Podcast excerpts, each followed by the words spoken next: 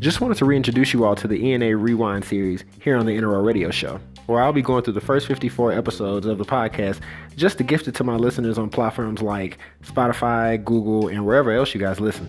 So stay tuned for new content as I work to keep these ducks in line. Stay in a row.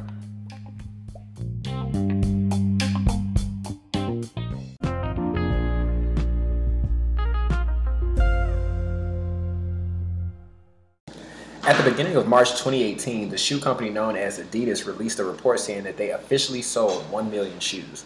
Not many people would care about that size of a number unless they were a small company, but to be honest with you, it is pretty impressive if I told you the method in which they decided to push it out. Apparently, Adidas paired with Parley for the Oceans to create a shoe to repurpose millions of pounds of ocean plastic, and ironically, an entire collection was born from that effort. I'm not the most knowledgeable person about recyclables, but I am very familiar with the Great Pacific Garbage Patch, and that shit ain't cool. The Great Pacific Garbage Patch is a concentration of plastic, chemical sludge, and everything else imaginable that has been tossed into the ocean. All the garbage is pulled in by the currents of a large system of circulating ocean currents known as the North Pacific Gyre. Apparently, I'm not the only person who saw the footage of the grind because shoe companies are flocking to the ocean and the world at large to design in the cleanup effort. The irony about this latest trend amongst shoe companies is that there is a great amount of value being placed on things that we once deemed as trash.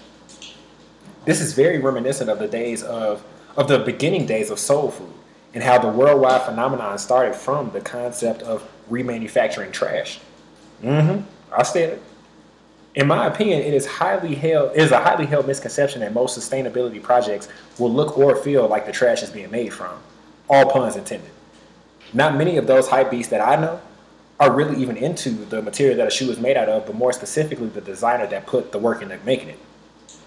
But to be honest, until the rise of minimalism that I noticed over the past three to five years, I hadn't even heard mention of sustainability in fashion, even though I was wearing low top hemp Nikes.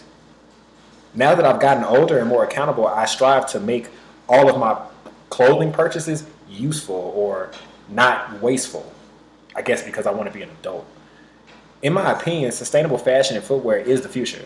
The rising popularity of sustainability, recycling, repurposing, and DIY conversations is becoming more and more mainstream by the second. The more we talk about our wastefulness and its impact on the world around us, we're going to have to actually start reflecting on our business and our day to day activities. So, from shoes made from wool, cotton, and leather to shoes made from ocean plastic, eucalyptus, tree fibers, and who knows what else, things are changing. So, note to me weave sustainability into your business. There's only so many renewable solutions out there. So, take your pick and change the world. Keep your ducks in a row.